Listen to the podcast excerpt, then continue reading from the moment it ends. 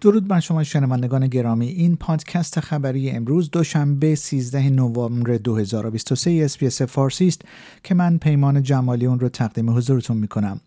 دولت فدرال استرالیا می‌گوید 80 نفر را در پی آنکه دادگاه عالی استرالیا بازداشت نامحدود پناهجویان را غیرقانونی تشخیص داد از بازداشت مهاجرت آزاد کرده است. اندرو جایلز وزیر مهاجرت استرالیا اعلام کرده است که دولت برای تصمیم روز چهارشنبه 8 نوامبر خود را آماده کرده بود و ده نفر با شرایط مناسب ویزا همکنون آزاد شدند. پس از تظاهرات سراسری آخر هفته حامیان فلسطین و اسرائیل دولت فدرال اعتراضات خود را نسبت به آتش بس در خاورمیانه کاهش داده است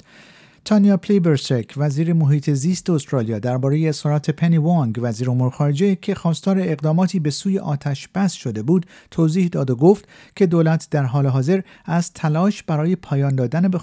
ها به جای فشار مستقیم برای پایان دادن به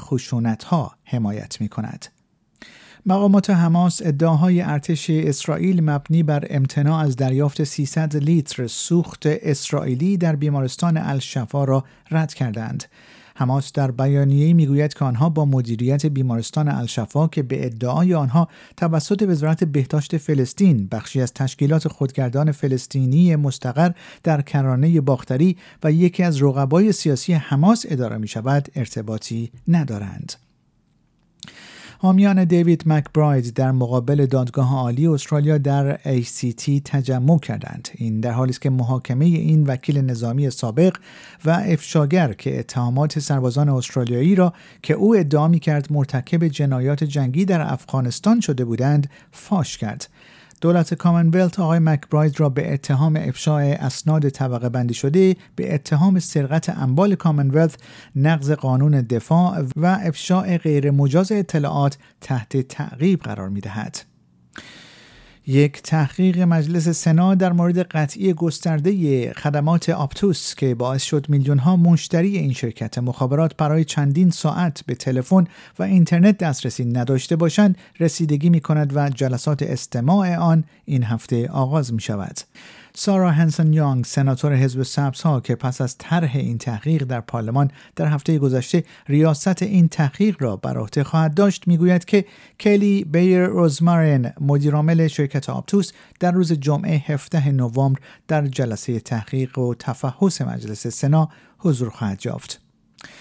ولادیمیر زلنسکی رئیس جمهور اوکراین به اوکراینی ها هشدار داده است که با نزدیک شدن به فصل زمستان خود را برای موج جدید حملات روسیه به زیرساخت های این کشور آماده کنند. آقای زلنسکی این هشدار را طی سخنرانی ویدیویی شبانه خود در روز یکشنبه 13 نوامبر یک روز پس از انجام نخستین حمله موشکی نیروهای روسی به کیف پایتخت این کشور در هفت هفته گذشته صادر کرده است. از دولت فدرال استرالیا خواسته شده است تا اصلاحاتی در اداره کمک های مالی بلاعوض وضع کند تا به آنچه که از آن با عبارت پورک برلینگ نام برده می شود پایان دهد.